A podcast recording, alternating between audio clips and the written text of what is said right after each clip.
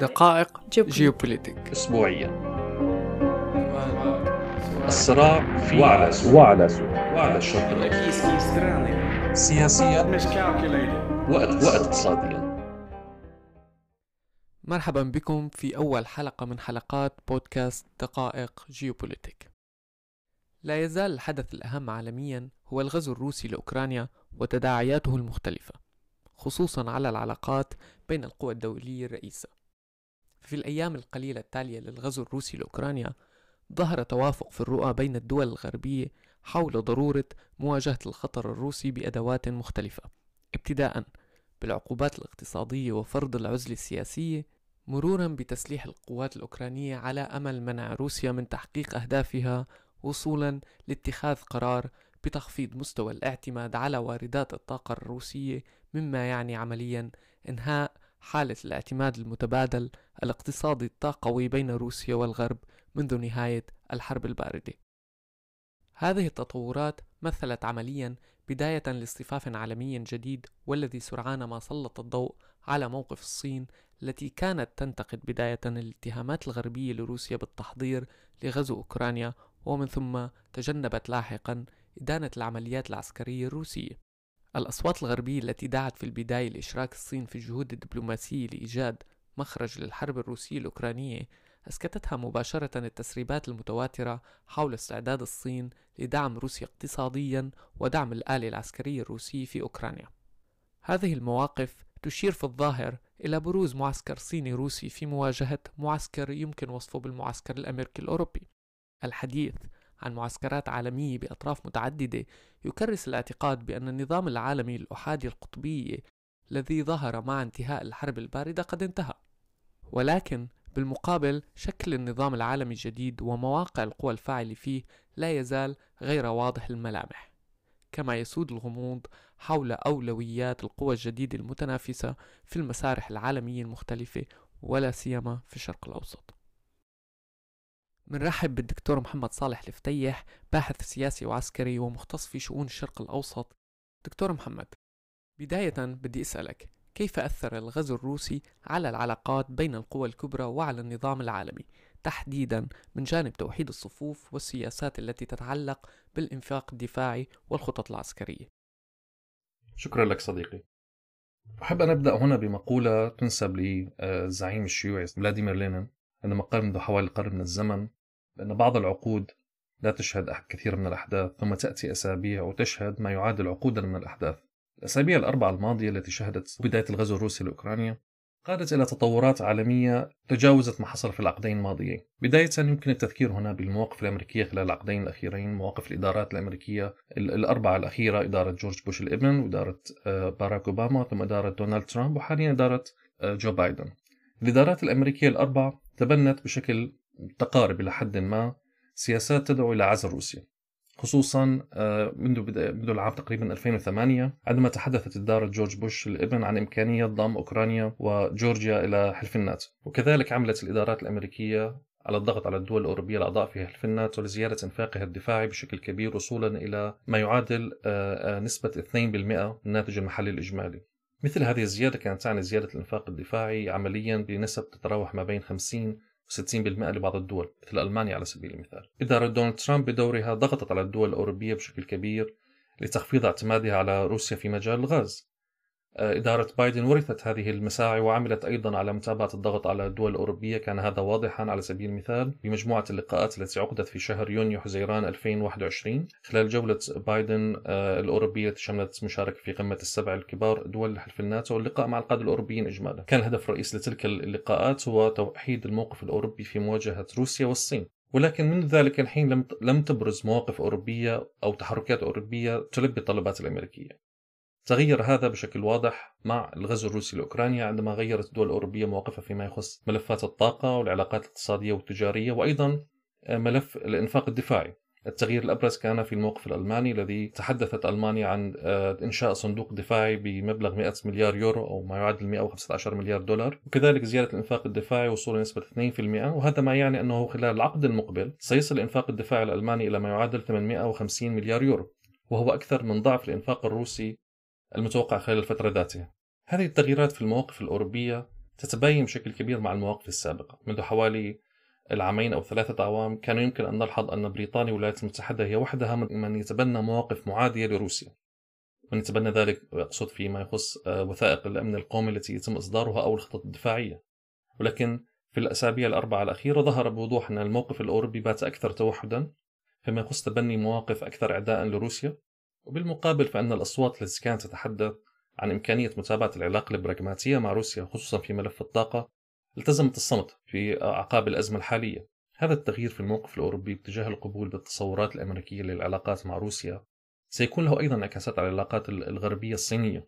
فنحن نتذكر هنا أن إدارة دونالد ترامب وإدارة جو بايدن كانت تضغط على الدول الأوروبية للتخلي عن منظومات الاتصالات الصينية من الجيل الخامس وكذلك عدم تزويد الشركات الصينية التي تعمل في مجال الإلكترونيات بما تحتاجه من التقنيات المتقدمة خصوصا من أنصاف النواقل المواقف الأوروبية بدأت بالتقارب مع وجهة النظر الأمريكية حول العلاقة مع الصين وكذلك مع روسيا في ضوء الموقف الذي اتخذته الصين مؤخرا آه، إزاء الحرب الروسية الأوكرانية سواء فيما يخص المواقف الدبلوماسية في مجلس الأمن وفي الأمم المتحدة أو فيما يخص التسريبات المتتالية حول إمكانية أن تقدم الصين مساعدات اقتصادية وعسكرية لروسيا في حربها في أوكرانيا. طبعا من المفيد التذكير هنا بأن المشهد العالمي لا يقتصر على ما يحصل في أوروبا. آه، المساعي الأمريكية لعزل الصين وعزل روسيا تمتد أيضا في آه، جنوب شرق آسيا في المحيط الهادئ.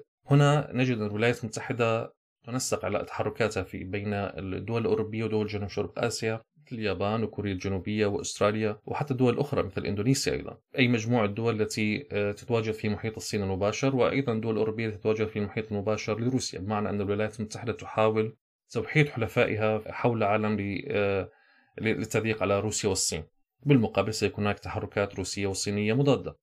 بشكرك دكتور. ما هي تداعيات هذه التطورات على السياسة الخارجية الصينية وخصوصا على العلاقة الصينية الروسية؟ بالنسبة للسياسة الصينية يمكن التذكير هنا بأن الصين تبنت منذ العام 1979 سياسة ما يمكن وصفه بالحياد التي كانت مدفوعة بشكل رئيسي برغبة الصين بتحسين وضعها الاقتصادي وتحسين علاقاتها التجارية مع الدول الغربية واستقطاب المزيد من الاستثمارات بما يسمح للصين بالاستفادة من قدراتها الاقتصادية. منذ ذلك الحين حافظت الصين على معدلات نمو اقتصادي كبيرة مستفيدة من سياسة الحياد هذا. إلا أنه منذ حوالي العقد من الزمن بدأنا نشهد سياسة صينية يمكن وصفها بأنها آه، أكثر حزما في السياسة الخارجية وأكثر رغبة في لعب سياسة أكثر حضورا أكثر تدخلا في الشؤون الدولية تقارب السياسة الروسية والسياسة الأمريكية. هذا التغيير بات واضحا في عهد الرئيس شي جين بينغ وتزامن هذا أيضا مع طرح الصين مجموعة من المشاريع مشاريع البنى التحتية العملاقة حول العالم ما بات يعرف حاليا بمشروع مبادرة الحزام والطريق وأيضا قبل ذلك مشروع الممر الاقتصادي الصيني الباكستاني. هذه المشاريع عكست صورة الصين على أنها قوة صاعدة وقوة منافسة للولايات المتحدة. ولكن بالرغم من هذه الصورة التي كانت تتكرس تدريجيا للصين كان من الواضح أيضا أن الصين ليست في عجلة من أمرها لكي تواجه الولايات المتحدة. في الأدبيات الصينية هناك الحديث عن العام 2049 باعتباره العام الذي يجب أن تصل فيه الصين لمرتبة القوة الأكبر في العالم. طبعا هذا العام يمثل مئوية وصول الحزب الصيني إلى الحكم في العام 1949 إذا كانت الصين تعتبر أو تقدر أن الوصول إلى المواجهة مع الولايات المتحدة سيحصل بعد عقد أو عقدين من الزمن وستصل الصين إلى آه، إزاحة الولايات المتحدة بعد ثلاثة عقود من الآن. إلا أن الحرب الروسية الأوكرانية وما فجرته من تغييرات في آه، المواقف الغربية شكل في البداية تطورا مقلقا للصين خصوصا عندما ظهر أن التحرك الروسي قد نجح بتوحيد الموقف الأوروبي موقف الدول الأعضاء في حلف الناتو باتجاه اتخاذ آه، مواقف أكثر عداء باتجاه روسيا. لم تكن الصين تتوقع أن الدول الأوروبية ستتخذ هذا المسار وكان هناك توقع ربما هو أيضا نفس التوقع الذي كان موجود لدى روسيا بأن الدول الأوروبية ستكون أكثر حذرا وتمضي أكثر باتجاه التفاوض مع روسيا أو باتجاه الرضوخ حتى المطالب الروسية وخصوصا بسبب عوامل الطاقة هذا التغيير في المواقف الغربية بطبيعة الحال بات مقلقا للصين لكن من المنظور الصيني ليس هناك ما يمكن القيام به في هذه الحالة بمعنى أن اللجوء للدبلوماسية أو آه، تبني بعض الطروحات الأمريكية التي ظهرت بأن تلعب الصين دور الوسيط الدبلوماسي بين روسيا والغرب لا يلبي الطموحات الصينية. من المفيد الآن للصين وهذا ما بدأت تقوم به الصين فعلا من المفيد للصين أن تستفيد من النزاع آه، الروسي الغربي لإبقاء الدول الغربية مشغولة بالجبهة الروسية بدل أن تتخذ هذه الدول أو تنجح الولايات المتحدة بتنسيق المواقف بين الدول الأوروبية ودول جنوب شرق آسيا آه، لحصار الصين نفسها. من ناحية أخرى مسار الحرب الحالية والتطورات في ما يخص العقوبات الاقتصادية التي فرضت على روسيا وهذا ما سيجعل روسيا أكثر اعتمادا على الصين وهذا ما يمكن اعتباره أيضا تطورا استراتيجيا من المنظور الصيني. فبالرغم من الحديث عن أن الصين وروسيا يشكلان حلفا بطريقة ما في مواجهة الولايات المتحدة إلا أن هناك الكثير من التباينات بين هاتين هذين البلدين. وهناك من ينظر في روسيا لأن الصين تعتبر قوة صاعدة تهدد النفوذ الروسي خصوصا نتيجة العوامل الديموغرافية في الشرق الروسي حيث يوجد كثافة سكانية منخفضة للغاية بينما توجد يوجد حضور متزايد في للصين في الشرق الروسي. أيضا هناك حضور متزايد للصين في دول وسط آسيا الخمسة المسلمة التي كانت جزءا من الاتحاد السوفيتي في الماضي. فضلا عن النفوذ الصيني في باكستان وأيضا النفوذ الصيني في أفغانستان. بمعنى أن الصين تنافس روسيا في القارة الآسيوية وأيضا هناك حضور روسي حضور صيني مهم في القارة الأفريقية بما ينافس روسيا أيضا. المساعي الصينية للتمدد أيضا وصلت للشرق الأوسط ووصلت حتى إلى البلقان إلى دول يوغوسلافيا السابقة. بالمجمل كان من المتوقع أن يبرز التنافس الصيني الروسي خلال السنوات والعقود المقبلة. إلا أن الحرب الروسية الأوكرانية ستجبر روسيا على محاولة الاستفادة من العلاقة البراغماتية مع الصين للتركيز أكثر على مواجهة آه، المعسكر الغربي. أما بالنسبة للصين وعلاقتها مع روسيا فمن المرجح أن تحصل الصين على مكاسب استراتيجية كبيرة. فمن ناحية أولى هناك المكاسب الاقتصادية المتمثلة بحصول الصين على كميات أكبر من النفط والغاز الروسي آه، مع تخفيضات في الأسعار نتيجة حاجة روسيا لبدائل آه، للنفط والغاز الذي كانت تصدره للدول الغربية.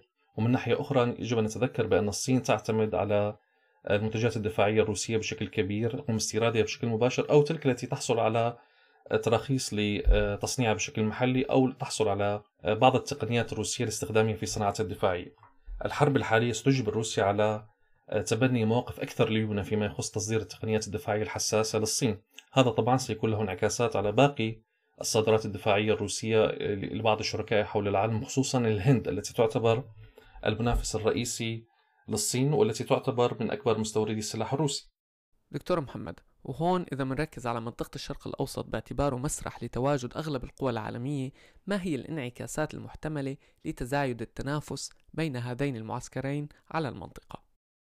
طبعا منطقة الشرق الأوسط مرشحة للتأثر بشكل كبير بتبعات التنافس ما بين المعسكر الغربي والمعسكر الروسي الصين فمن ناحية أولى منطقة شرق المتوسط على سبيل المثال تمثل امتدادا لمنطقة البحر الأسود. وهاتان المنطقتان تشهد حاليا انتشارا كبيرا انتشارا عسكريا كبيرا لروسيا ولحلف الناتو. وهذا ما يفسر على سبيل المثال حرص آه، دول مجموعة السبع الكبار مؤخرا على الضغط على مصر آه، لإعلان موقف واضح من الحرب الروسية الأوكرانية. من المحتمل أن يكون هناك توجه للضغط على مصر لتقييد آه، استخدام روسيا لقناة السويس. كما أن هناك ضغوطا على تركيا لمنع روسيا أو لتقييد حرية استخدام روسيا للمضائق التي تربط البحر الأسود بالبحر المتوسط. الصين بدورها تمتلك اهتماما كبيرا بمنطقة الشرق الأوسط.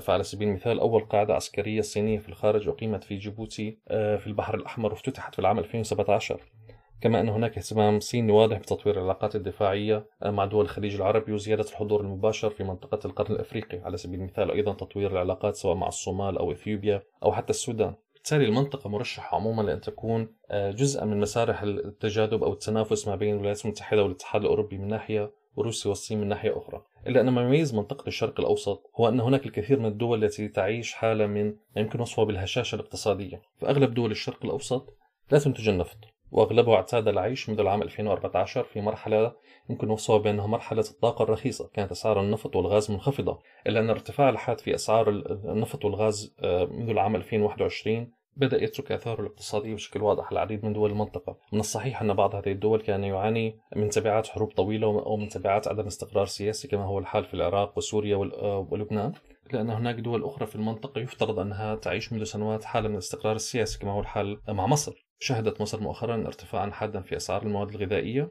وأيضا انخفاضا كبيرا في قيمة الجنيه المصري والذي يرجح أن يتكرر خلال هذا العام. وذلك نتيجة عوامل اقتصادية معقدة آه، تتعلق ببنية الاقتصاد المصري. ولكن النتيجة الإجمالية في حالة مصر وفي حالة أغلب دول المنطقة أنها ستكون أقل قدرة على ممارسة الاستقلالية في مواجهة الصراع ما بين المعسكر الأمريكي الأوروبي من ناحية والمعسكر الصيني والروسي من ناحية أخرى بمعنى أنها ستجبر على القيام باصطفافات سياسية وأنها ستتعرض أيضا إلى ضغوط سياسية وعسكرية واقتصادية من هذين المعسكرين. اتخاذ موقف واضح بينهما. والنتيجة المتوقعة لمثل هذا مثل هذه التطورات هي مجموعة من الانعكاسات السلبية على الاستقرار السياسي والأمني في المنطقة. شكرا دكتور محمد. في الختام انعكاسات الحرب الروسية الأوكرانية ستستمر في التبلور في الفترة المقبلة بما ينعكس على النظام العالمي والإقليمي في الشرق الأوسط. ونأمل أن نناقش هذه الانعكاسات خصوصا على الشرق الأوسط وسوريا في الحلقات المقبلة. تابعونا مستمعاتنا ومستمعينا على Spotify SoundCloud ومن على كركدن dot net